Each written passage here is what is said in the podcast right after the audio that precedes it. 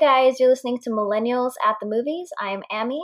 And I'm Novi, and today we are doing Terminator Dark Fate.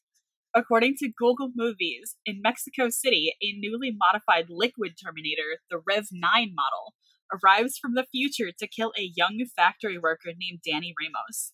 Also sent back in time is Grace, a hybrid cyborg human who must protect Ramos from the seemingly indestructible robot assassin but the two women soon find some much needed help from a pair of unexpected allies seasoned warrior Sarah Connor and the T 800 Terminator.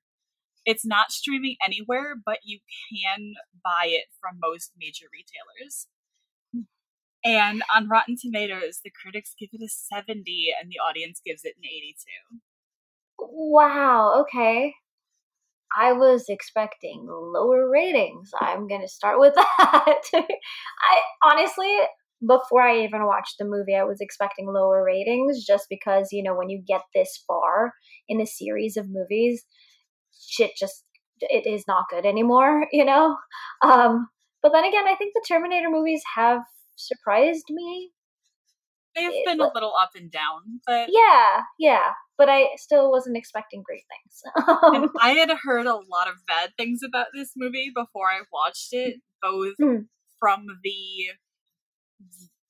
this is not a real Terminator movie because it's not about John Connor to mm. the director and the producer hated each other and they both blame each other for the bad uh, box office numbers. Wonderful Two people just not thinking that Grace or the actress who plays her could carry being the Terminator protector. Hmm. Well, we're going to talk quite a bit about that, and um, I'm sure both our thoughts about Grace. Um, but I will say, I remember getting super excited at like the beginning of the movie where we see Sarah and baby John Connor, obviously. um, I don't know why I felt the need to add his last name. It's Sarah and John, obviously. But anyway, um, they're I don't know what island they're on. They're on some island. They're like on vacation because like Sarah stopped everything from happening, right? So she gets to like have a normal life with her son. Yes. And um and John is like at the bar thing in this wherever they are, um, getting drinks. That sounds like he's getting alcoholic drinks. I'm sure he's getting like a soda or something. Anyway, and Sarah, Sarah's all calm and happy and looking at him, and then um, what is his number? The Terminator. There's so the many T-800. numbers. Thank you. The T eight hundred shows up and kills John and I wasn't excited for John's death. I was excited and, and confused. I sat there and I went, wait, what?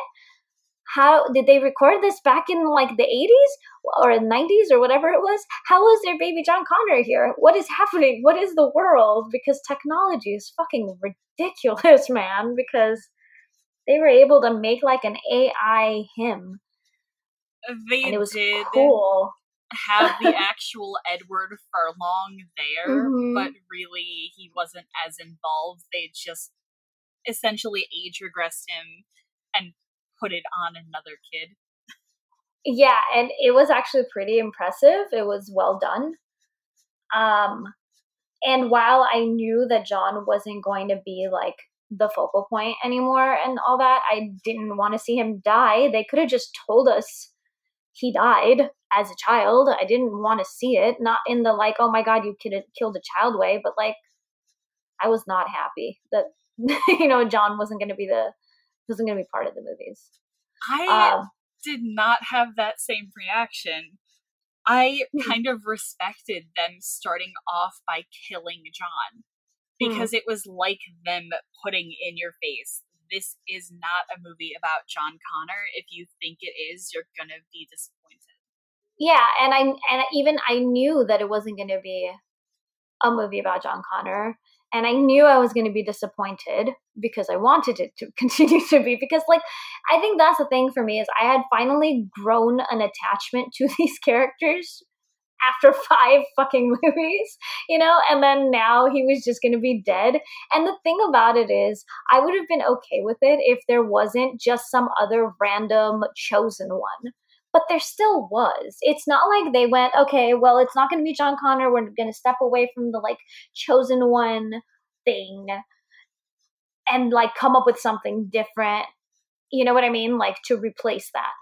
It was just like, okay, well, he's not the chosen one anymore. John dies, so now we need a chick to be the cho- chosen one. So basically, they have a female John Connor, and I like that didn't mean anything to me. It took five movies for me to grow an attachment to John Connor. You think I'm gonna give a shit about this girl in one movie? No. like, well, anyway. Have you heard from one of the new Star Wars movies the phrase "Let the past die, kill it if you have to"? no, because I know nothing about Star Wars. but, but I thought okay. that's what they were going for. That like scorched earth like mm-hmm. this is mm-hmm. a new thing and we want to kill the old thing just so you completely don't expect it to be there. Yeah. But then they used both Arnold Schwarzenegger and Linda mm-hmm. Hamilton as a crutch. And it's like you can't say let the past die and then just cling on to the past and say, yeah. no, but look, there's your nostalgia. You either want to be new or you want to be like the nostalgia thing. Yeah. So having those two in the movie completely took away the point of killing John Connor and exactly. just made it seem like they were like, okay, well, John Connor isn't the lead we want. We want them to basically be John Connor, but if they could not be white and male, that'd be awesome. yeah. I think that was my. Uh, there's multiple times throughout the movie I, where I felt like they were trying to be too like current and political and that kind of shit, and it didn't like. It. I didn't care. It's like I don't care that you know you cast a female or that she was not a white girl like to me it was that you took a story that you could have still played with i think. They could have had it be where still sarah thought it was over and she got to finally have this life with her son and then the terminator shows up and then um, is trying to attack them but instead of her son dying maybe now they get to fucking fight side by side as we've seen them do in the past but like it could still be different you know what i mean? Like they could have still changed it up enough because in originally when we see it in T2, them kind of uh, fighting side by side, it's everything is kind of newer. Whereas here it would be like, oh, I know exactly what the fuck is going on, and I thought I put a stop to it, and I didn't, you know? Mm-hmm. Um, and then having to come up with a plan and vacation over kind of a thing. I don't know. I still think, and they could have still involved other people. You know, you could have still had a female Terminator or not Terminator, bodyguard person robot thing that was supposed to come and protect them or whatever. I don't care about that so much. Um, and not to say that I liked Grace necessarily, but like that could have still been included. But I don't think getting rid of John and then replacing John with a female that was basically still John, you know. Um, well, especially because Danny and Grace's story for how they met in the future and how yeah. they became close is mm. essentially the same as John and Kyle's mm-hmm. from the beginning of Genisys, except yep. they're not related. Like yeah. down to Danny saving Grace when Grace was a child and Danny teaching Grace to defend herself and to have hope for the future, and then Grace being sent back to protect Danny in the yeah. past. Yep. Exactly. So they just literally took a story that already existed, changed a few things about it, and they were like, "Yeah, no, it's not going to be that storyline, except it is. It's just you have two girls instead of two guys." And the difference for me is that I already had an attachment to the two guys. You already made me like care about them. And it didn't take one movie for me to care about them. It took multiple movies before I actually felt attached to them and wanted them to succeed and cared when they were hurt and that kind of stuff, you know? Well, I don't know. It was it's not even like that for me because I told you four is one of my favorite of the Terminator films, and four is very low on John Connor, and it's a different story. Mm-hmm. And I was excited because I'm looking at these characters going, oh, well, the main cast isn't even from the original movies. So this is going to be a different story. And it turned out to just be the exact same story, but mm. they just subbed in a, a couple different characters and we're just like no this is different because because it's a girl it's like it's not different because it's a girl yeah like it could be a woman with bat wings and a tail and it would still be the same story it's just she'd be a dragon now that might have been more interesting it's, but I, I, I, wanted a different story. I wanted a new Exactly. movie, not just a remake of an old movie yeah with better special effects and just like a different looking person. That's what I, I think that's my thing is like if you were gonna go with the same storyline of here's this chosen one and here's their friendship being built and then them saving each other in the different time periods and whatever then you could have just stuck with john and kyle and given us more of them rather than we're going to go with the same exact storyline but change the characters. Like if we were going to see the same storyline i still want to see the same characters. But if you're going to give me new characters give me a new storyline. And they didn't do that and it was really disappointing. Immediately it was disappointing. They even changed Skynet because oh, Sarah Yeah. and John technically defeated Skynet. So this is a new thing that is Mhm. also the robots taking over the future, but it's, you know, different robots from a different time period. So it's called something else. It's called Legion now, except they're still called Terminators. Yep. And they still in the future have a thing called HKs, which is what they had when it was Skynet so we just we decided to call everything exactly the same things and it's Yeah. exactly the same premise it's just but it's different. And yeah it's like we decided to call her danny instead of john and we decided to call them legion instead of terminator. It's like when they do those knockoff movies where instead of thumbelina it's like tiny princess and you get tiny princess and you bring it home and you put it in and you're like that this isn't thumbelina is it? Yeah well it's like like i said they were trying to throw in some political shit. They were trying to do the like look see we love women. We're gonna put all women as our lead characters. Um and so we're like no it's totally different because it's all women and we're like trying to make the feminists like us i think or whatever. And then also the whole like um her being i think she was i don't think the actress is mexican but i think she's they're in mexico right? That's where she's from danny is?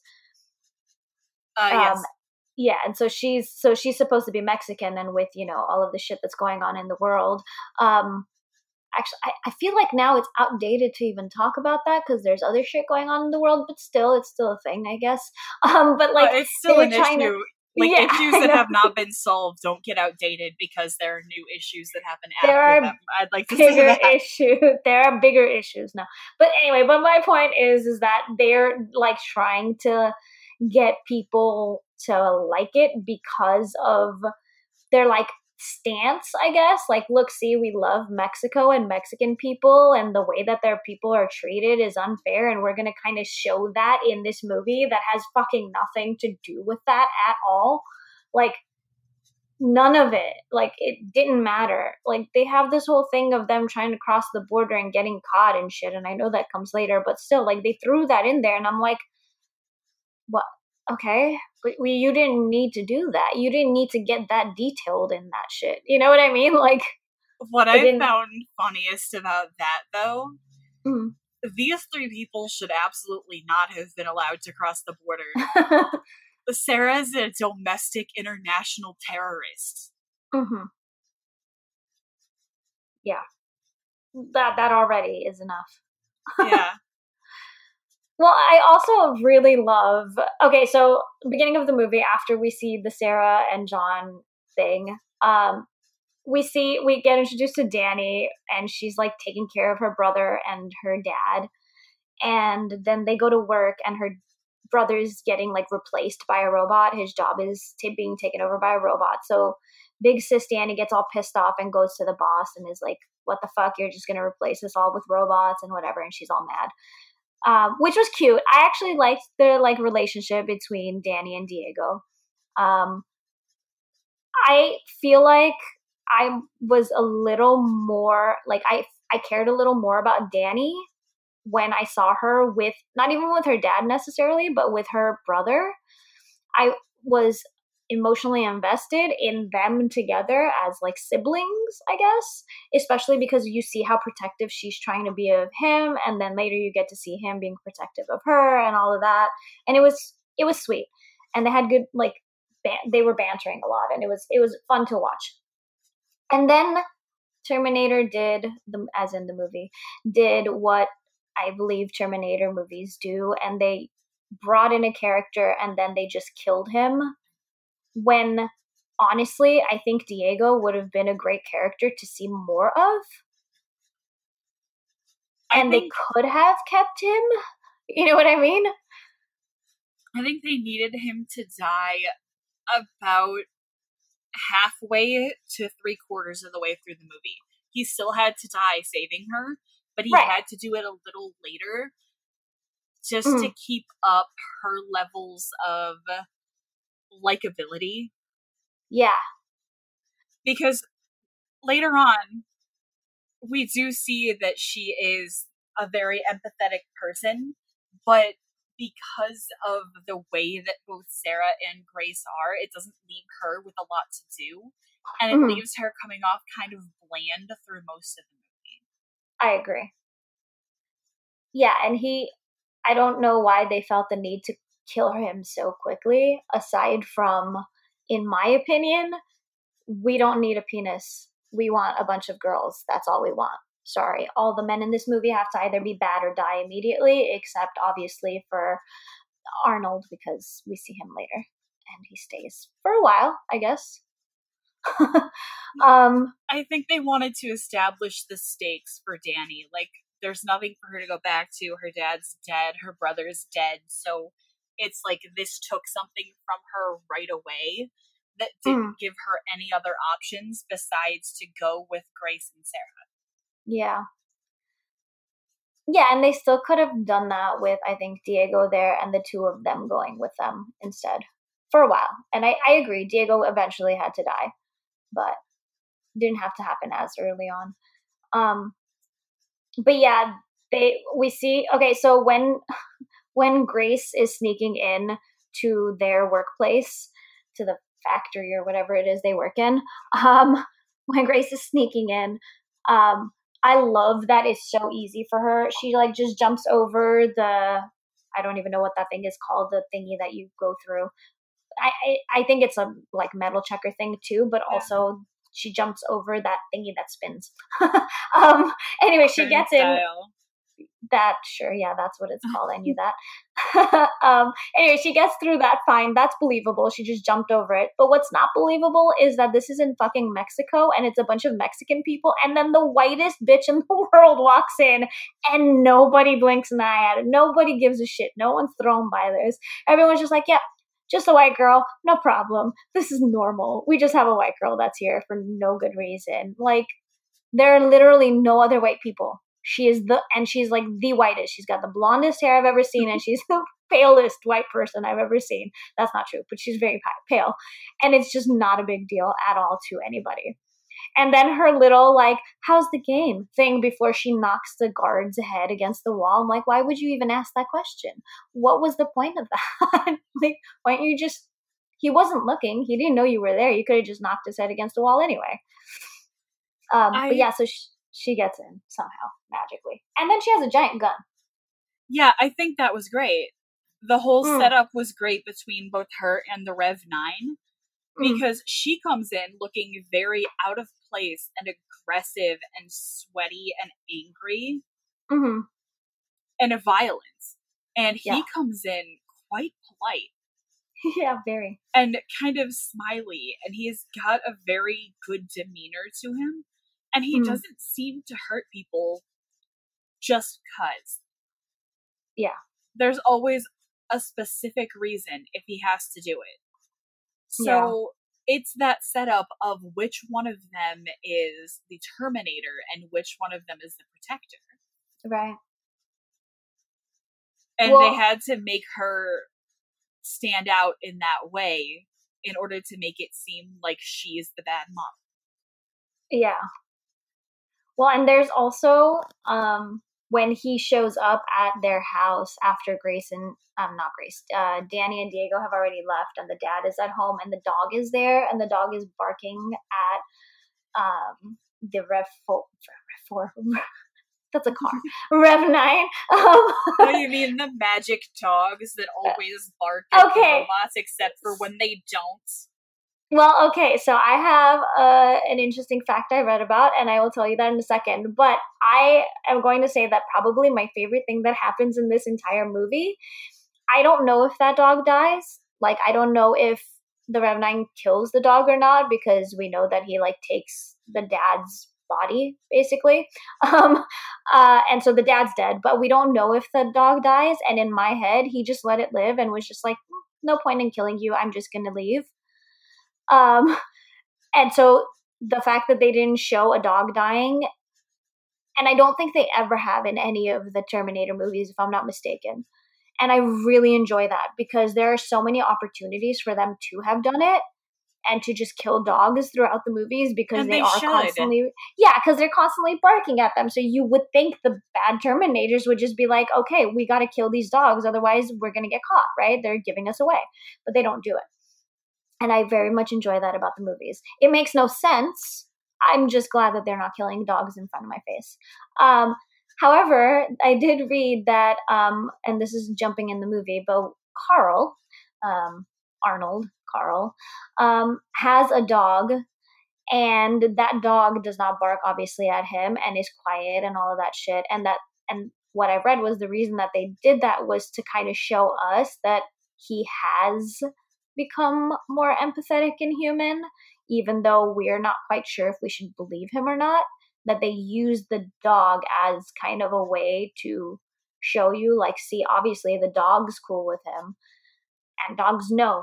Dogs have that magic sense, right? So um, if he's not, if the dog is not barking at him, then he's clearly better. He's not trying to kill them and blah, blah, blah, all that kind of shit. There's also a dog in T2 that doesn't bark at Uncle Bob, so I think that's just all bullshit, and they just use it whenever they want because it's the magic dogs, you know?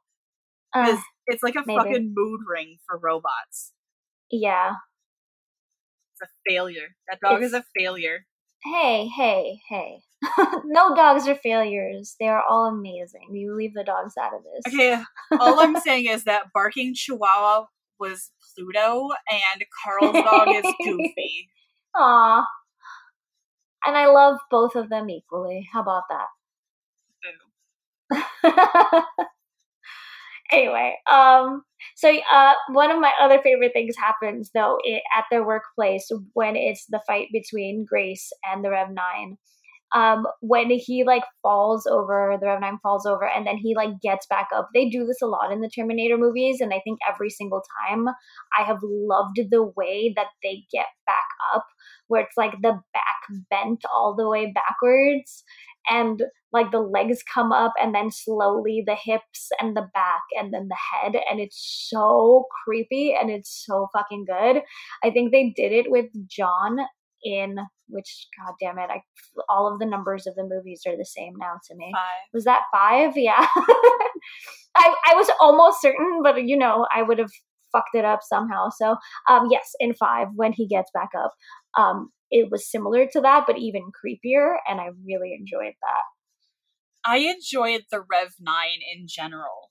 Like, Hmm. it comes off very much as an infiltration unit and not like an Arnold Schwarzenegger must crush, will crush.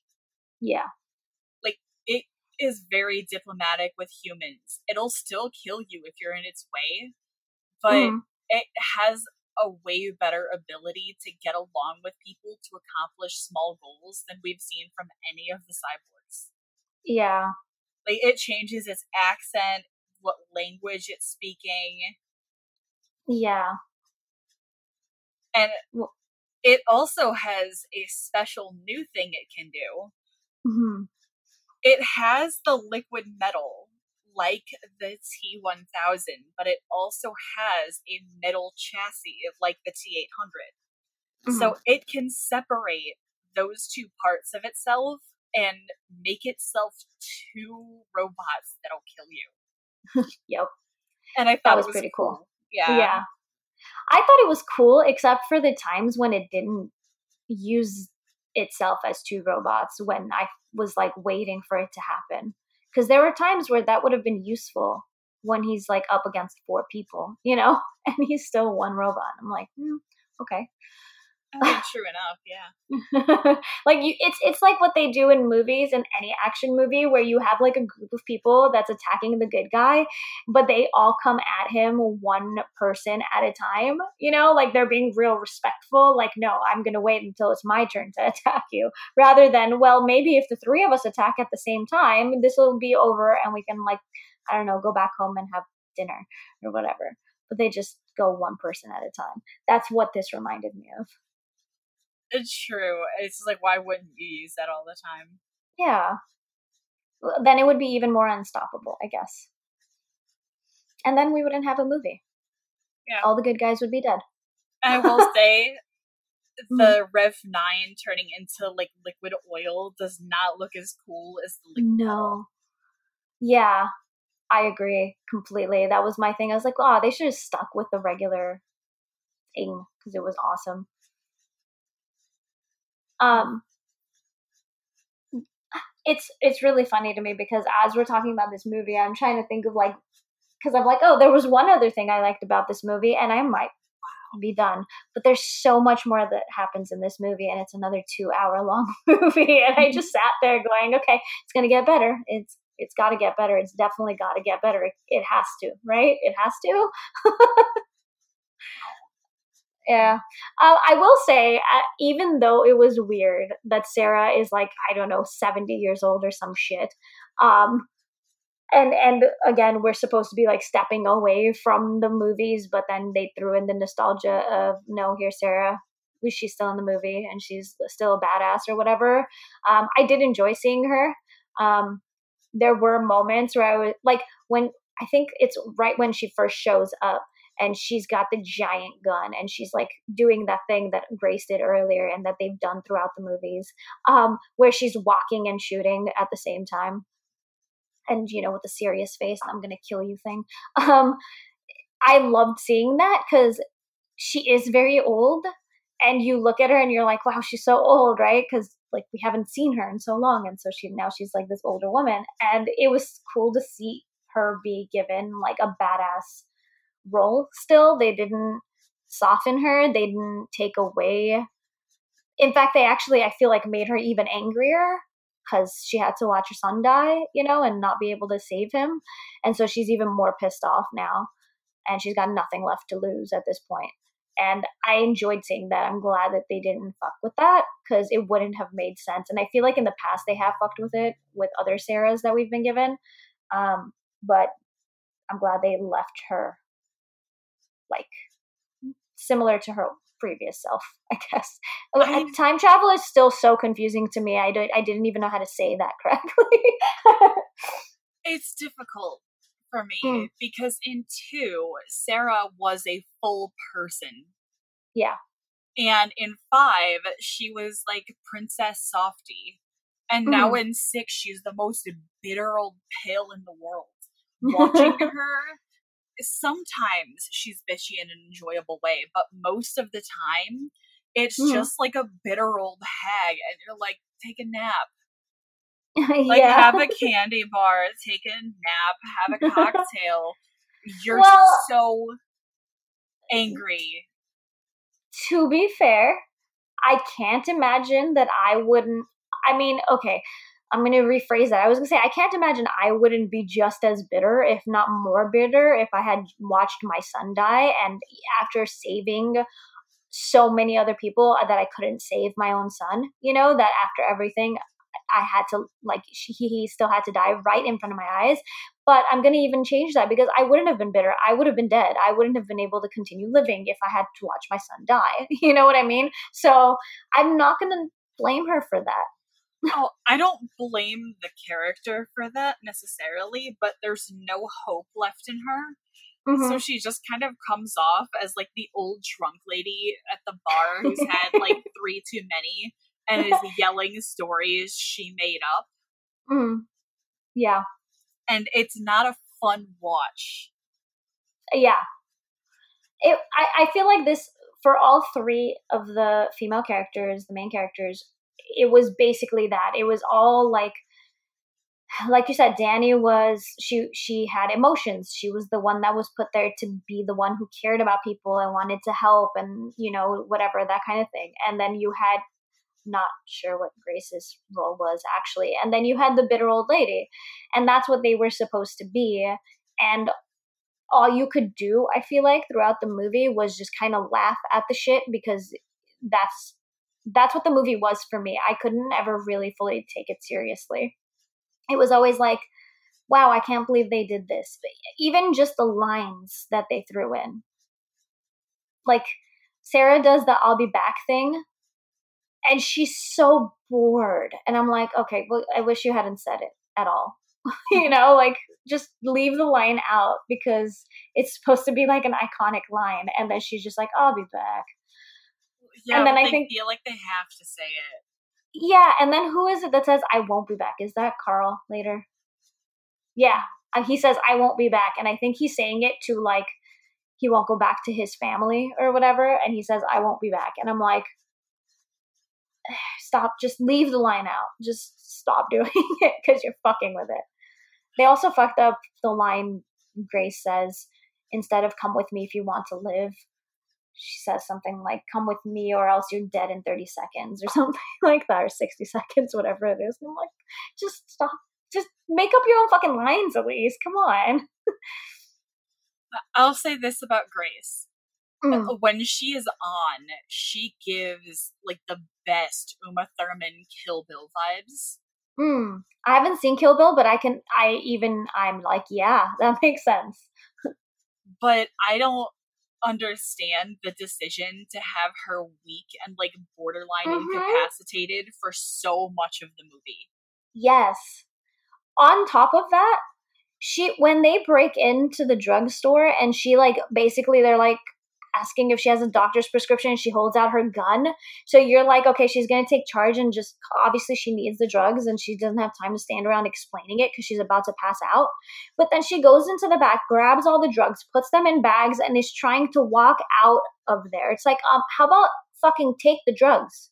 How about you don't have time for this shit? You've got a gun, give it to Dani, and you do what you need to do so you don't pass the fuck out. You're here to protect this girl, and you're about to die. Like, what was the point of that? You needed to get out of the store before you could take the drugs that were about to keep you alive. Um, not smart. Not smart at all. She she came off as very useless. She was strong, and the fight scenes I thought were pretty good and also i respect the actress because they gave her the option apparently in the like that first fight scene she has um, against the police when she's naked because she has disappeared. um, they gave her the actress the option to wear like certain like they have like special panties that she can wear you know to at least cover her downstairs up um, and she refused because she wanted it to be real and it look look real and like she was like i don't give a shit. I want to do the i want to do the scene right basically you know? And so that was cool. I, I like that she did that and i think they did a good job with it with all of her fight scenes but and i don't i i didn't ever think that she couldn't carry it like you were saying some people said. I think i think that's more in the way where it's like oh well she doesn't look like arnold she doesn't look like a big tough muscular person so there's no way that she could, you know, be that strong. But it's like, yeah, but she's not like all human. So she doesn't have to have a bunch of muscles. Yeah, but they wrote her weak. They did, and that part of it was stupid. She was strong when she was fighting, and I liked seeing her badassery in those scenes. But yeah, I didn't understand the the whole like I can only do short bursts of fights, and then I'm done. I need I, I need med I need to recharge. Like what the fuck?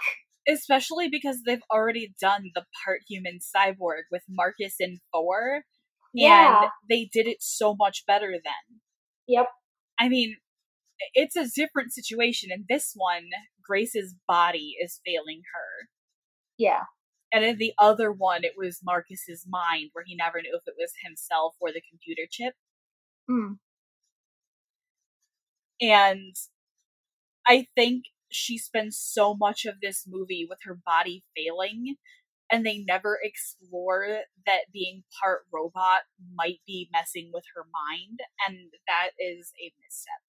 Yeah. Because she is weak because of the robot drug thing, mm. but she has complete unwavering loyalty. So the man versus machine dynamic within her is not there.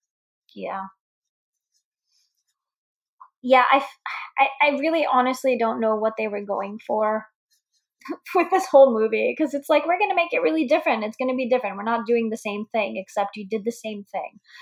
So, it's change for the sake of change. Hmm they could have done better change, I guess. is what, what my argument there is.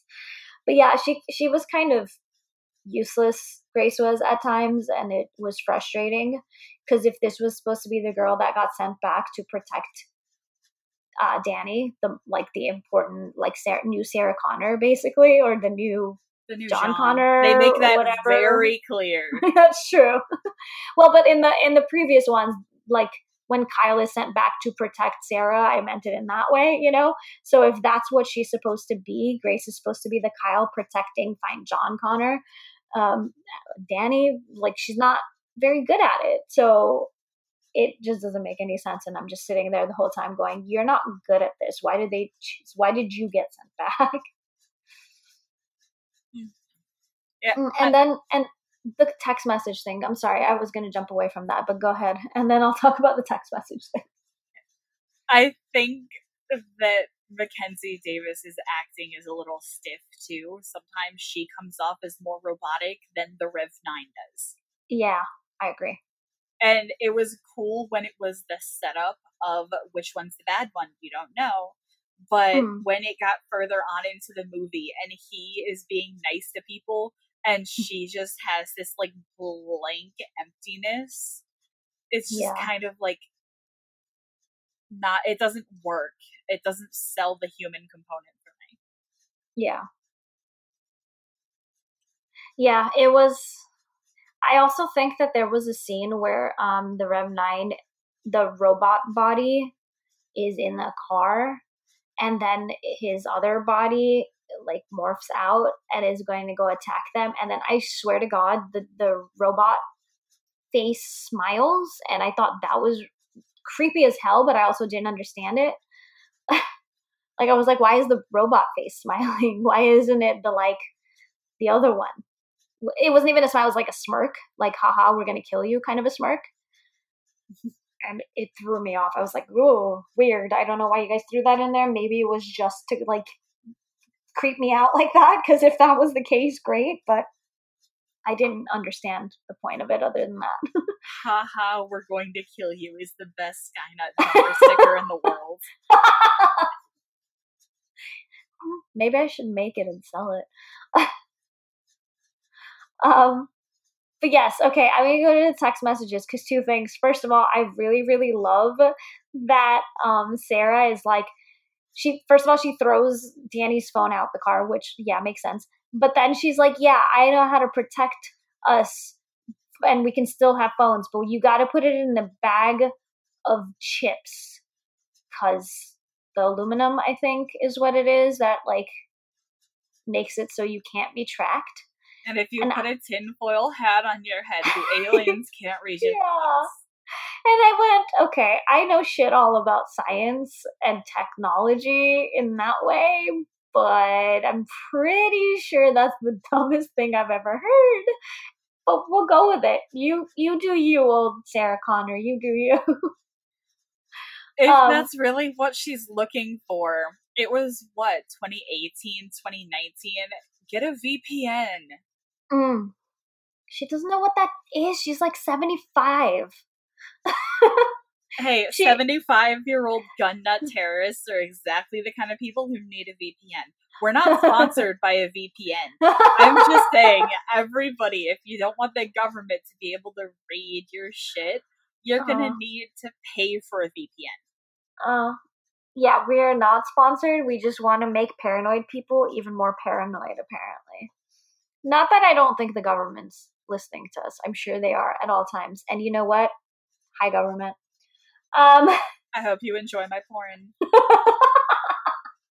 I was I thought you were gonna say our podcast, but okay. oh, they don't listen. They stopped. Yeah, they started listening and they're like, nope, never gonna go back to this shit again. Um, okay, so text messages. Carl is sending text messages to Carl. Okay, llamas without hats. It's better than this movie. I promise. Watch it on YouTube.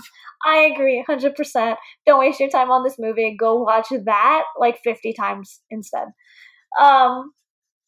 Anyway, don't don't don't distract me because then we're gonna go talking about llamas without hats, and that's a whole different podcast. Um, Much we have so many. We have so many side podcasts to do now. Um. Anyway, so Carl is sending text messages to Sarah, which I can't even say with a straight face. In all honesty, the the whole thing between um Arnold and um I called him Arnold. Carl and Sarah was just ridiculous. The whole thing with Carl was just ridiculous because apparently Carl feels bad for what he did because he. Am I jumping any important shit that you needed to talk about? Because I feel No. like I just skipped an hour of the movie um, because that's when we see Carl an hour in. Um, but yeah, so he saved this woman and her baby from an abusive husband and father. Um and then he like basically stayed with them. And i can't remember if they're like married or if they're just like together. I don't know how they could possibly be married by like legal terms you know because he's not a fucking human. Um but anyway so they're together and he's like been with this family and he's raised the child and he's taken care of the wife and he started a drapery company thingy whatever he is like a human now or something. And um as grace says you grew a conscience and lost both of his nuts. what the fuck did he need them for in the first place? Um, He's so pathetic. All he wants to talk about are drapes and his feelings. yeah. He's allowed okay? No. Um so he my favorite thing by the way is when what that these three women three random ass women show up at his house. I did like the scene. Okay i was gonna jump past the scene but i'm gonna talk about it. I did really like the scene where sarah sees him and it's kind of like when sarah sees him in t2 in the hospital and he she flips out. It's similar to that. It wasn't as dramatic which i feel like it should have been but she's not scared anymore. She's angry now so it couldn't have been the same exact reaction but she like pulls his pulls her gun out on, on him at him whatever. Um and i liked that the like slow motion thing that they do. I really enjoy that. I don't know why. I think it sells the emotion that she's supposed to be feeling. It helps you kind of feel it as well.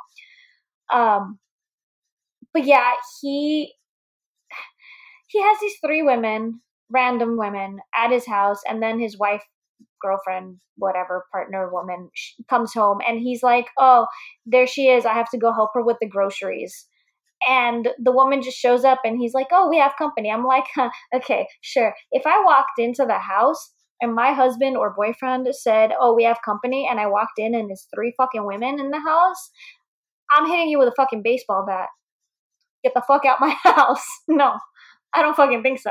I don't care if you saved my life 18 years ago. Yeah, but you figure she had been abused. It was a bad situation. This guy's been nothing but good to her. Hmm. Supposedly, he had explained to her that this might happen at some point. Yeah. It's just like, okay, he has a good job and good money, and we're we're having a good time, and maybe she just doesn't ever want to have sex Maybe not. Yeah. because he doesn't do that. Yeah, and you know what? If you've been abused and we don't know exactly what kind of abuse she faced, we know that there was definitely physical abuse, but like it could have also been sexual abuse. And so I like this might have been the perfect person for her. Person, whatever. um, I gotta say this about Carl though. Um, he looks like the comedian Bill Engvall if he hadn't like pooped in like six days. A little constipated. I don't even know who that is. but That's beautiful. so pathetic. And He I would have preferred his talk because he tells them well, after I ran out of my mission to kill John Connor, I Hmm. didn't have anything else to do, so I assimilated into culture and I grew a conscience. And I would have preferred that to be a little less literal. Instead of him actually growing human feelings, it's, it's almost baby Skynet stupid, let's be honest. yeah, yeah, I agree. I would have preferred it to be a little more about his loss of purpose. Mm. It would make sense because he was talking about how he kept sending Sarah those coordinates for where the Terminators had been sent to from the Skynet that doesn't exist. Uh, He said he was sending them to her because it would give her a purpose. yeah, So if he related his loss of purpose of killing John to Sarah's loss of purpose as a mother, and then Mm. had that kind of become his new purpose in that sense, it would have made sense. Just be like, this is my purpose now. Because Yeah. this is the thing that gave you purpose. yeah, but I don't get him going, oh, well, now I have feelings. I don't love them as I should or as a human could, but I love them because I have feelings now. it's like, don't shit on Terminator 2. Very end, Uncle Bob. I can never have feelings. Just kill me because I can never feel anything. I guess if he would have just Oh. stayed around for a few years, he could have, you know, been there when John was about to get shot. He could have still Hmm. been there. Well, you know, um, maybe his whole thing with John of the whole like I I can't have feelings was you're an annoying child and I don't want you around me anymore, and he was trying to let him down gently. Maybe he's had feelings the whole time. He just hated John. Oh. Could have happened. Hmm. yeah, but it was it was dumb. And it was literally just the writers going, no, no, no, we need this to work. We need him to have aged. We need him to have to like be a good guy and to have some feelings now suddenly because we want that and it needs to work for the movie. So just just make it happen. Throw it in there. It's fine. No one's gonna question it. Supposedly, they were anticipating this being the start of a trilogy, Mhm. and it was supposed to be that the things that happen in this movie inspire Legion to be built by the government. And because we're mean to the robots, that's why. Because everything has to be humans' fault. The robot can't be the bad guy anymore. it's like the it's like the robots are a minority race and you're not allowed to blame them for anything Hey, ever. now. Ah, that's funny. I think that Grace's flashes to the future and her memories of the future are pretty wonderful. I agree, and my favorite quote comes from one of those flashes. Oh, please do. Yeah, so she's been um, attacked by the octopus robot thing in Okay. the future. um, I'm going to stop you there for just a second. Okay. These all look like knockoff predators from the movie Predator. Oh, and you know what? I've actually seen what you're talking about, so yes, I agree. Yeah, like the original Terminators all came off as robotic. These all look like aliens, and I don't Yeah. like it. Yeah, same. I was like, I don't understand. And also, if it has the like octopus or whatever arms, it has like 50 arms all over the place. Why the fuck was the Rev 9 not using those? Why was he stuck with his two arms It's a before, I guess? Then why didn't they send back that? I'm fucking. Why didn't they mind. send back No, a human no. that didn't require 85 drugs to live? And you know what? Honestly, in my head, I'm like, it's probably got something to do with the like time period and time travel and how this thing didn't happen, so that thing couldn't. And I can't. I it's movie fucking six, and I still cannot do the time travel thing. I can't. I I still just- wrote about how it's still confusing. Fuck this shit. Mm. I just hate it though because robots have a very different level of where they hit you of fear than Hmm. aliens do. These things were not scary because they didn't hit that uncanny valley or robot thing. It was Hmm. very much an alien experience, especially because of the tentacles. Yeah, yeah, I agree. Now back to Yeah, quote. it, it was. It felt like it was a different movie in that time. But yeah, okay. So, um, so she's been attacked, whatever, and then um, I I don't know what to call this woman. She's like a nurse soldier person that is going to like give her a shot or something to help her because she's like dying. Grace is dying, and um, the quote. This is the best quote I could come up with from this movie, and you know what? It was it's a good one. She literally says to Grace, "This is gonna hurt like a motherfucker," and I was like, "A, I love that. I don't know why. I really enjoyed the way that she said that. And then B, I felt like that quote was about the movie. Like, this movie's gonna hurt like a motherfucker. Not in the like, ouch, my emotions way, but in the ouch, this is so boring, I'm dying, help me way. Wow. so, I mean, spoiler, I've not enjoyed this movie so far. Uh, apparently not. Uh, I tried. I tried to make the best of it. I tried to make jokes about it as I was watching. I tried to like find good things about all of the characters as I was watching, especially because you know I don't like female characters usually, and I was like, these are all female characters. I gotta like one of them, and I don't hate any of them. I'll say that. I think I felt like probably Grace was my least favorite, only because she came off as the least useful one when she was supposed to be the one that was sent back to save Dani and like I was just like what the fuck, you know? Um but I didn't hate her.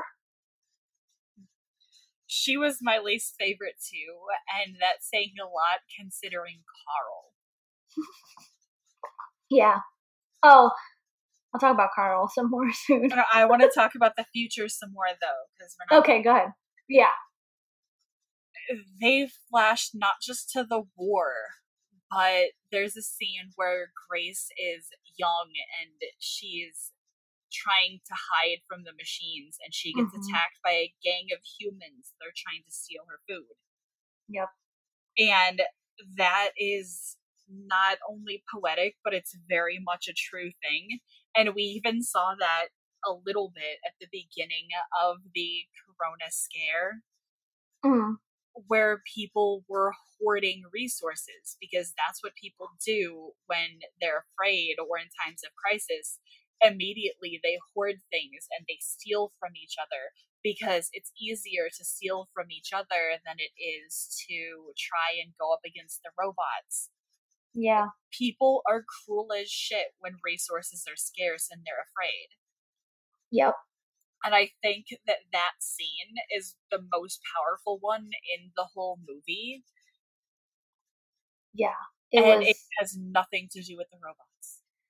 No, yeah, and I think that was, I, you know, maybe they should have focused more on that kind of a thing of like the humans attacking each other and the mistrust between one another when shit gets chaotic and how awful humans can be, even though we're so quick to sit here and be like, oh, you're robots and you have no emotion, so clearly you're the bad guys. But like, they're robots who don't have emotions and yet we're the ones that are the most fucked up in that scene you know what i mean? Like it is literally just their job that's all that they have. Robots don't have the ability to feel things i mean unless you're you know carl.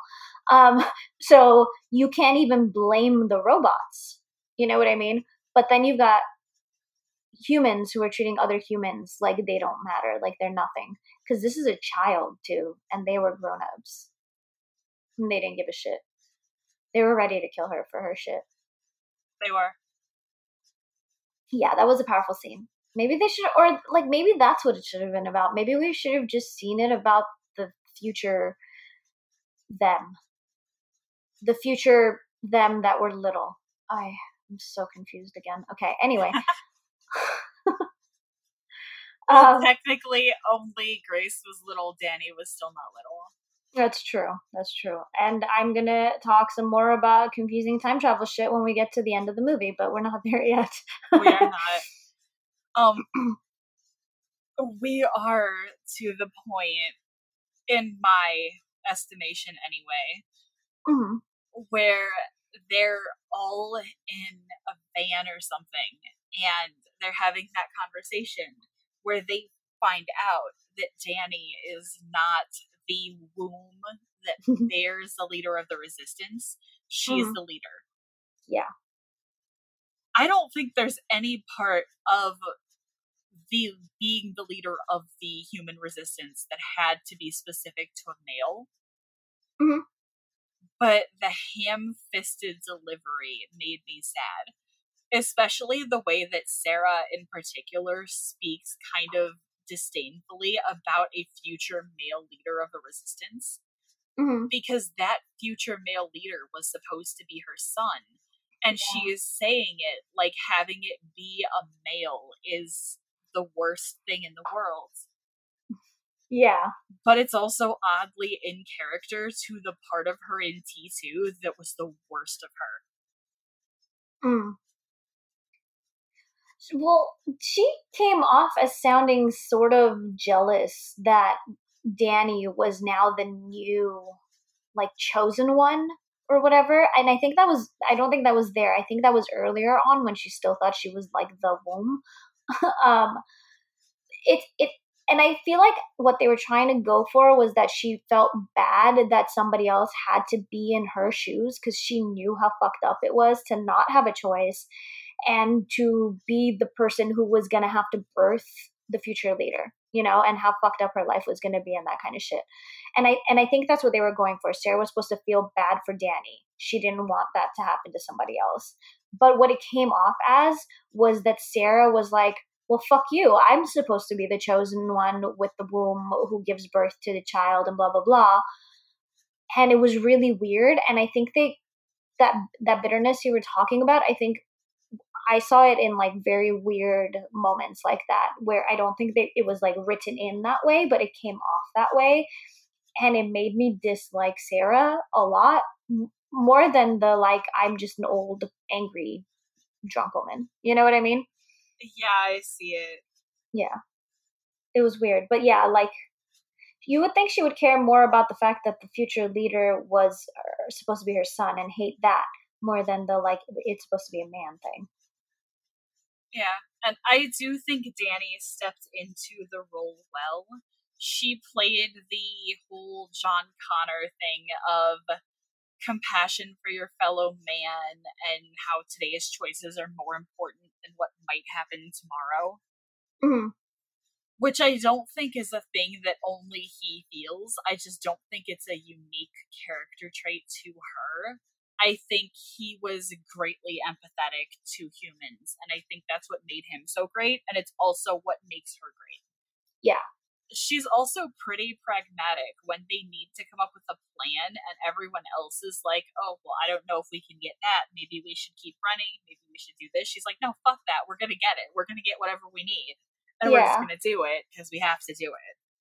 Yeah, and I like that she stands up for herself and is like, I'm tired of you guys deciding what we're gonna do when it's my life and it's my fucking decision. Cause she, like, I think Grace doesn't want to use her as the, like, the bait, basically. Um, and she's like, no, this is the plan. This is what we're gonna do. And we are going to use me as the bait because what the fuck else choice do we have? Like, if we don't do this, we've got nothing else. And I, I think they did a good job with um, building her to that point, especially because of her kind of coming to terms with the fact that she's lost everything, you know. And at this point, it's she realizes the weight that's on her and that she needs to step up and she can't be a whiny little bitch about it. And I'm glad that they didn't make her a whiny little bitch. I think at the beginning, she wasn't even a whiny little bitch. She was just like, "What the fuck is going on? No, you can't just grab me and drag me and blah blah blah." And that was understandable and i'm just so glad that they didn't keep doing that like they did in the previous movie. Exactly. Yeah. And speaking of the previous movie i think this one has the same failure that it did. There are there are a lot more human casualties but we don't see a lot of them so we don't see a lot of afraid people. Yeah. we see a lot of there are a lot more action scenes, but there aren't there isn't a lot of fear. There aren't a lot of scared people, and I think a Terminator film needs that. Yeah, and there was so much opportunity for it too because they're constantly on the road crashing into people and there's constantly people coming out of their car to check on this guy that they just ran over or whatever and they don't look scared. They just look really fucking confused anytime we have seen the one or two people that that happened to. And speaking of which, that even happened in my favorite quote scene. Ooh, okay they are having an airplane battle and the rev hmm. 9 falls out of the airplane and crashes down real hard on a shed in someone's backyard to the point of breaking the shed breaking the dirt the yard is wrecked mm-hmm. obliterated gets up and walks away not a scratch on him completely calm and goes sorry about your shit." It's the funniest Aww. part of the movie. I laughed so hard. yeah. Honestly, the Rev 9 is the best part of this movie, bar none for me. His mm. action scenes are great. His demeanor is great. I think he was a great model. Mm. I think it was interesting for the first time, really, in a Terminator film that we have gotten a full infiltration unit as the bad guy and not a termination unit. Yeah. I'd say like 90% of my final score mm-hmm. is because of him in this movie. Ooh, okay. That's, you know, I had a hard time because I'm guessing that means that he's your favorite character, right? Yes. okay, because I sat there and I went, "Oh fuck me! How do I choose a favorite character?" Because I just, I mean, okay, I hate the fucking movie. So mm-hmm. anyway, but and I I agree with you. Rev Nine was he was funny at times. He was badass. He was fun to watch, you know, and um, there were times where I was just like, okay, this motherfucker's unstoppable. Are the bad guys gonna win? You know what I mean? Like, is that how this movie is going to end? Um, for once, which I, it should have. It fucking should have. They should have won, and there should have been a moment of like basically them leaving it at a what next kind of a situation. Because if they, especially if they had like a three movie thing that they wanted to do with it, I think that would have been interesting. I have no idea what the fuck mm. would have been the solution to it or like what would have come next if Dani had died, but they should have all fucking died. Okay, I'm gonna tell you because mm-hmm. you've kind of stumbled upon it. Okay. That is the original planned ending that I was talking Ooh. about for Terminator Salvation. Interesting. Do you remember in Salvation at the end when John got killed by the robot in the basement saving Marcus? Yeah. Instead of the heart transplant, which is the dumbest thing in the world, mm-hmm. they were basically supposed to decide that John Connor was too important to the Terminator franchise to let die writers of Dark Fate. And because of that, they were going to take his visage and basically just put him on Marcus. And Marcus Ooh. was going to continue being John. Except at that point, his Skynet programming was going to turn on and he was going to murder all of them Kyle, the Fuck wife, yes! the ex girlfriend, all of them. And then he was yes. going to go forth as John Connor murdering. Yes! Oh my god, why the fuck didn't they do that? I would have watched five more movies like that. Easy. Like, enjoyed it too. I think they would have gotten beautiful. five more movies. Hell yeah, if they, they had done that. Instead, yes. they got a bunch of people going, we didn't like four, four was cheesy, and then we got freaking Genisys. Yep. Yeah. And then we still got Dark fucking Fate. Um Which we're supposed to be talking about right now, but I don't uh, want to. we're almost done. But I will say I settled on my favorite character simply because he made me laugh. And it was Carl. And he made me laugh because, like you said, he was useless. He was, it was stupid. Everything they did with him was a joke. Um, but I literally couldn't pick anyone else. I almost picked Diego because at least he made me laugh a little bit at the at the start. He was a likable character, and I think he would have been my favorite if they had kept him in the movie like I wanted them to. Um, but I couldn't choose him because I had no reason for it other than he was kind of funny for like a second. You know, he was cute too. There, there was also that, I guess. um, but anyway, but the point is that like Carl at least made me laugh throughout the movie because it was so dumb. But like I couldn't choose Grace, I couldn't choose Dani, I couldn't choose angry Sarah Connor.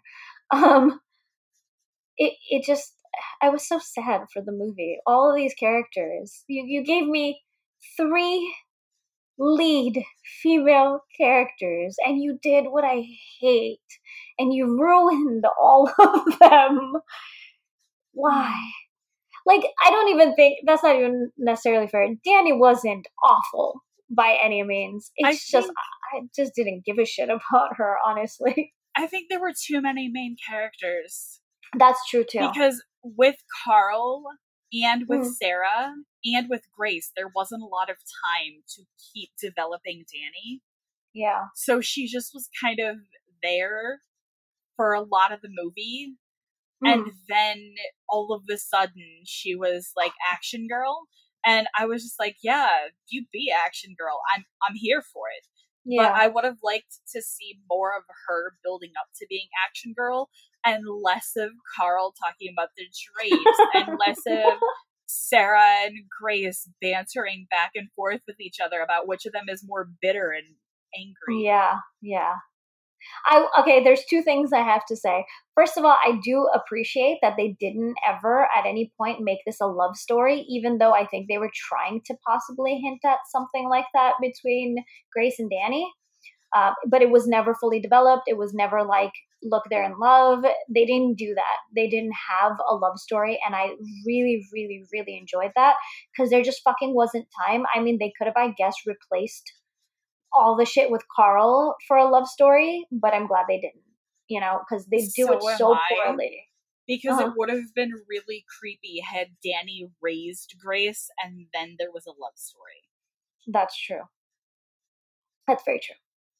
Um, but yeah, it, it even if it wasn't with her, even if they had some other character that she fell in love with or whatever, I, they just do love so poorly. That kind of romantic love, I should say, because the love between whatever the fuck you want to call John Connor and Kyle Reese is father and son friendship, whatever you want to call it, because I don't fucking care. whatever it is, they did that really well. The thing they did between J- Baby John and even though um, I'm going to call him Arnold for the sake of my brain, um, Arnold in T2. Um, even though he wasn't supposed to have feelings, the the love that they put that even if it was one sided that they put between them two was great, you know. But romantic love has always been terrible, in my opinion, in all of the Terminator movies. So I'm just glad they didn't make this movie even worse by writing in another shitty love story.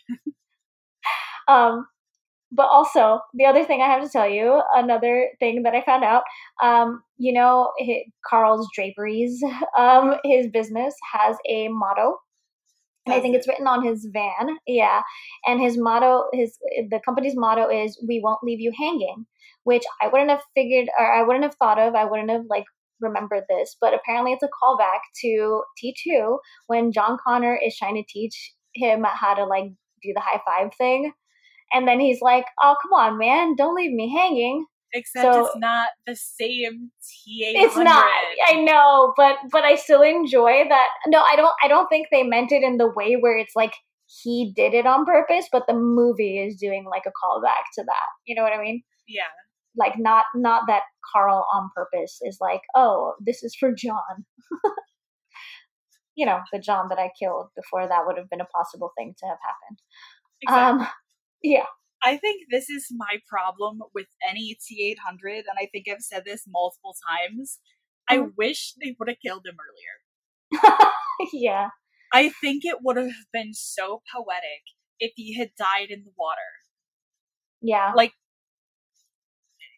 kind of, uh, I mean, Sarah yells his given name that she says she's never going to call him, and he sacrifices himself, saving Dani. And mm it's kind of a thing of like Sarah has in that moment forgiven him and realized he turned over a new leaf, and that's exactly when he should have died. Yeah. And the movie shits all over it to have him come back for one last hurrah because God knows Dani can't protect herself without four robots and a fucking machine gun. Okay, and I, I'm just gonna say there were too many what I'm gonna call big fight scenes in this movie. It's like they kept going, no, no, one more. Come on, come on. I have a really great idea. Let's just throw in one more really big fight scene. Like we could just have the Rev 9 die in that one, but no, no, no. I rewrote it.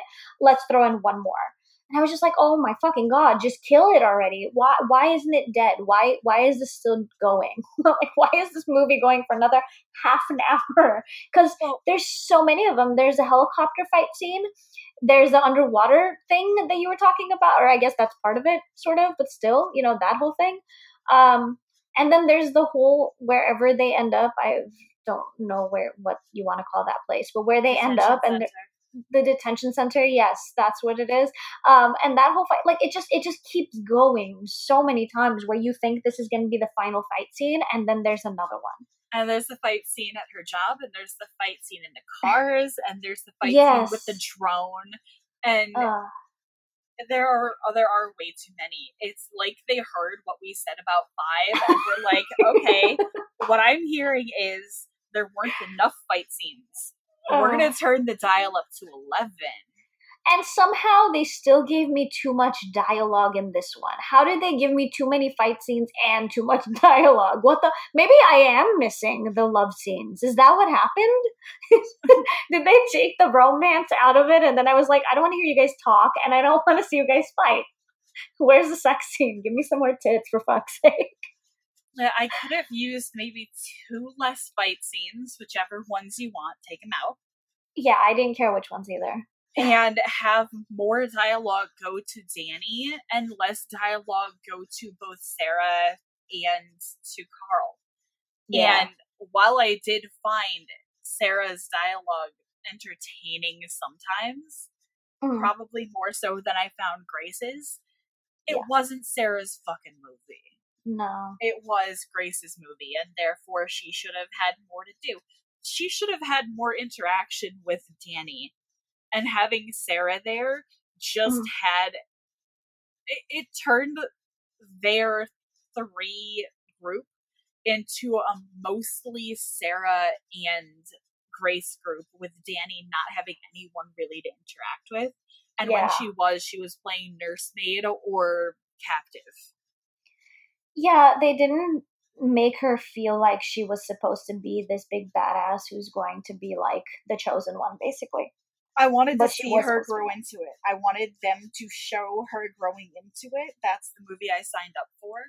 And it's not the movie I got because there were too many characters and they were too big to be on the side. It's like yeah. you're if you're gonna have those characters, you either need to have two separate stories or you need to have two mains tops, mm. and then sides. Nobody was the side character because, mm. of course, you can't make Linda Hamilton a side character. She's too important. You can't make yeah. Arnold Schwarzenegger a side character. So then they're just trying to flesh them out and flesh them out. It's like, I don't need that much from you. Exactly. Like, it would have been good enough that they, or not good enough, but it would have been better if they were there, but they were just there to, like, help out rather than take over. Hmm. Um, you did say though that Sarah had had um, she has like better lines, and there's I think it's when they're talking to the Rev Nine and he's trying to like convince them to just let Dani go, and he says something like, "Why don't you just give her to me?" Basically, and Sarah's response is, "Because we're not machines, you metal motherfucker." And I'm like, I just want to call people metal mother- motherfuckers. It makes no sense. I understand that, but I still want to do it because it was a cool line. you know, you could call somebody that, and they'd be like, "Yeah." yeah, I'm metal as shit. that would be great. It would backfire on me, but actually, I would enjoy that more. but yeah, it was. I I think that they just needed. I, I think if they had kept Diego in longer, we would have solved so many problems. They would have had to lose some of the fight scenes.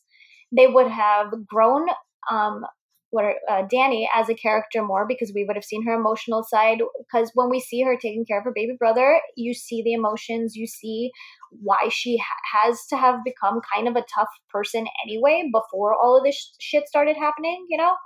Um, and like it would have really helped.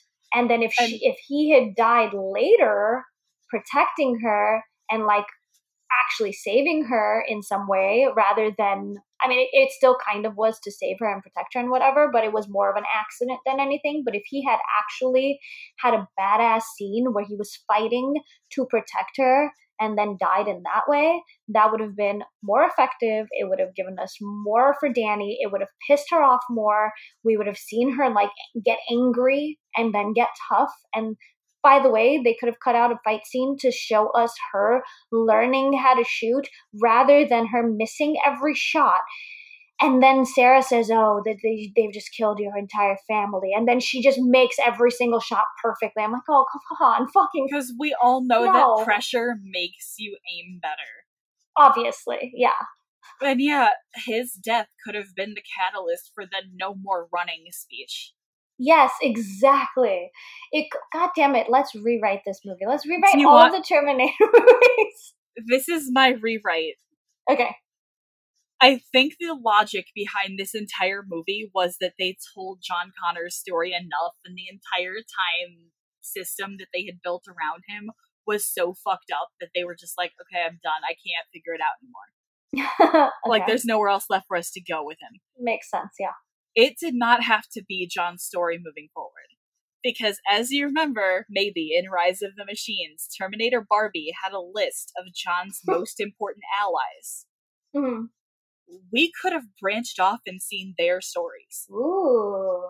Either with like a Terminator sent back to save them, like T2, or mm-hmm. kind of like Marcus's post apocalyptic journey in T4 different mm. main characters with different specialties who could assist in their own survival differently than John did, building to a final movie like the uh what do you call Civil War movies? Mm-hmm. The, um, is that the Avengers? Yeah, the Avengers.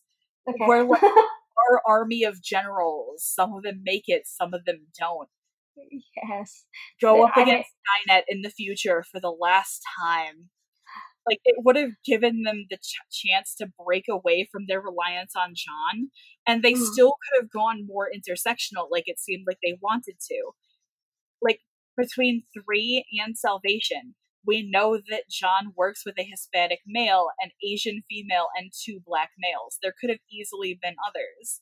This yeah. story could have even existed in that universe without Sarah and without Carl with Dani being a leader of the branch of the resistance that springs up in Mexico after Skynet takes over. I'm in. Sign me up. How do I, where, where do I, where do I sign? And bonus, they could have done that while not having to shoot your childhood in the fucking face. Literally? so that would have been the movie we were talking about earlier, though where mm. it starts with Dani in the future after the war starts. It is that post war movie. Yeah. They could have done so much with the universe that they already set up, and they just didn't. I think that's what happens a lot with movies nowadays. Like, there are opportunities for them to make great movies, even if they are remakes or whatever. Um, but then they get so stuck on, oh, we got to make it have something to do with politics and current events and that kind of shit and like make a statement about whatever whatever the whatever it is that they're trying to stand for you know um, that they don't spend enough time actually thinking about a good way and an enjoyable way to do it rather than just no look we're we're doing things that are cool and you're going to love it because we have three main characters that are all female. Like that's great. Have female characters as your lead characters. Just do it better like yeah. don't just give me female characters that aren't good because now you've made me hate you. Yeah, don't sell it to me and say you're gonna like this because they have vaginas. Sell it to me because this is a badass fucking movie starring these people who also happen to have vaginas. Yeah. And it, it's just like in it's three, right? That you said. Uh, I think you called her uh, Terminator Barbie. Yeah.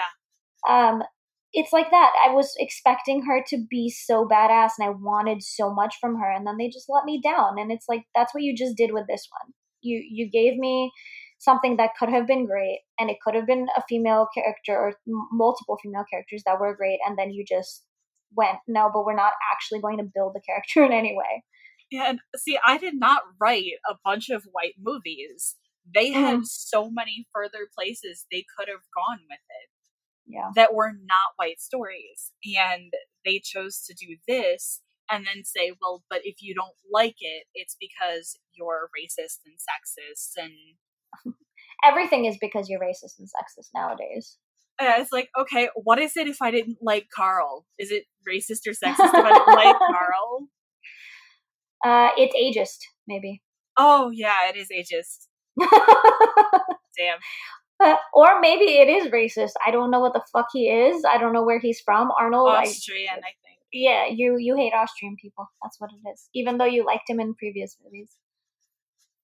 Or at least one previous movie i think. Um, I, I like also most of them. there you go. Okay. Uh, i am going to say about the end of the movie that they didn't need to fuck with my brain again with and it was also creepy that Dani is standing there at where whatever like park it is or whatever, and she's watching these kids play. And I was like, dude, if this was a guy, he would have been arrested. Um, but like, it was weird and it was creepy. And then she goes back to Sarah and is just like, I'm not letting her like do that for me ever again or whatever the hell. I don't remember her line. And I was just like, okay, no, I don't. I, I but she died, and also like she was older and she can't like be a kid now and what happened? What is what? Uh, but only the future her died. This is the past her of that doesn't future make any sense.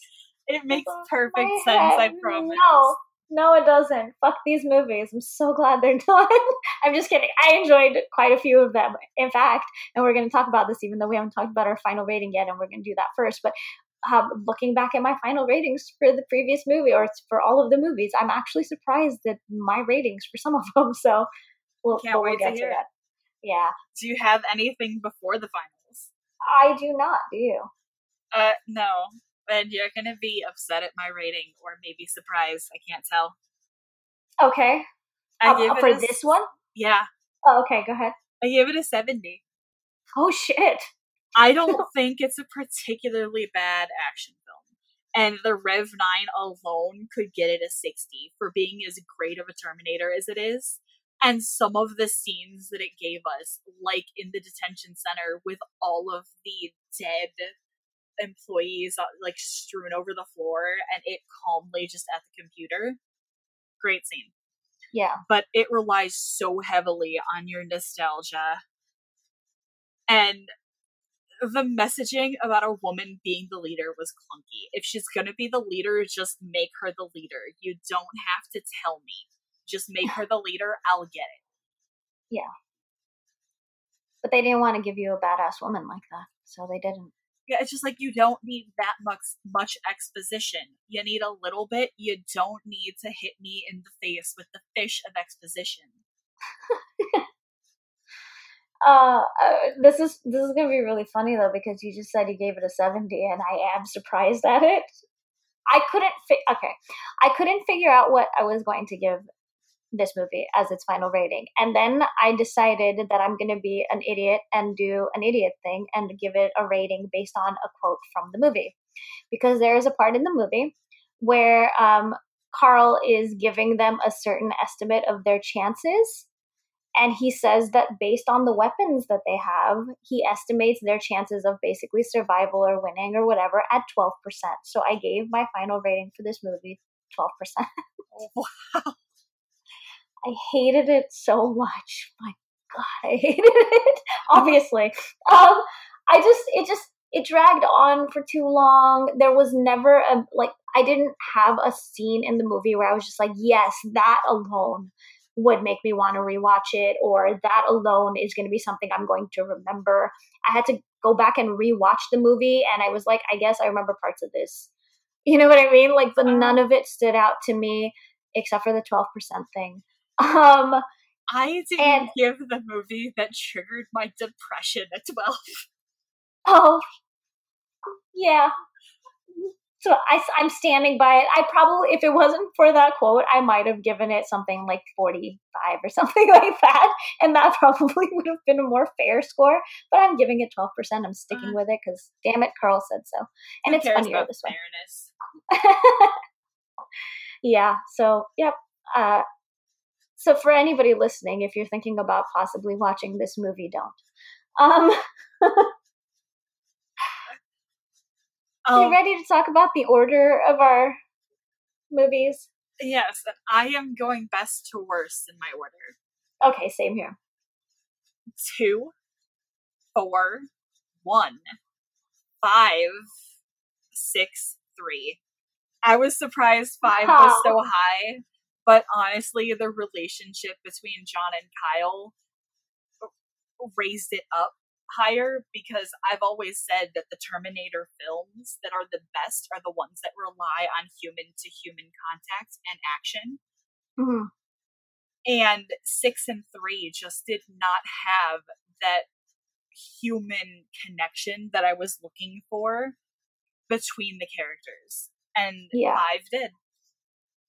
Well, okay, this is interesting because my ratings go two, four, one, five, three, six. So we had almost the exact same, except for the final two. Um, That's the most we've ever agreed on in our entire lives. and you know what else too is I just said, and I wasn't looking at like my scores when I said this, but I just said that if I wasn't trying to be a smartass or whatever, I instead of 12%, I probably would have given it like 45. And that is the exact score that I gave T3. Um, so technically, I guess three and six are tied in shittiness, but no, I probably should have given this one as an actual rating if I wasn't giving it the 12%, something like in the 30s, because I didn't hate three as much as I hate six for sure. Like I could rewatch three and enjoy it, whereas six was just, I, I hope I never have to watch it again. And I could rewatch any of these and enjoy them, but if I was really excited about it, I probably would only choose to watch a few of them. Yeah, I would watch. I think I would only rewatch two, four, and five, honestly, like and enjoy it. I could rewatch one, but I wouldn't choose to and be excited about it. That's fair. and I think that's I think that's just because it's an old movie, you know, like, and it's not an '80s movie that are like, like it's not like it's um what you call it, Breakfast Club is '80s, right? Yeah, Breakfast yeah. Club or that type of a movie, you know, from the '80s, which is what I would prefer to watch. We will get to different podcast episode. yeah. I just meant like at least those types of movies are fun is what I was trying to get at. Like there are fun 80s movies and then there's like Terminator from the 80s.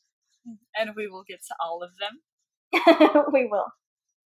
And for now though, thank you for sticking around with us for the entire bonus series. We got through it. We did. And as always, you can subscribe to our podcast to automatically get our next set of bonuses when we record them. And if you haven't gotten enough Terminator content from us and you really want to chat about Sarah Connor Chronicles, you can find us on social media.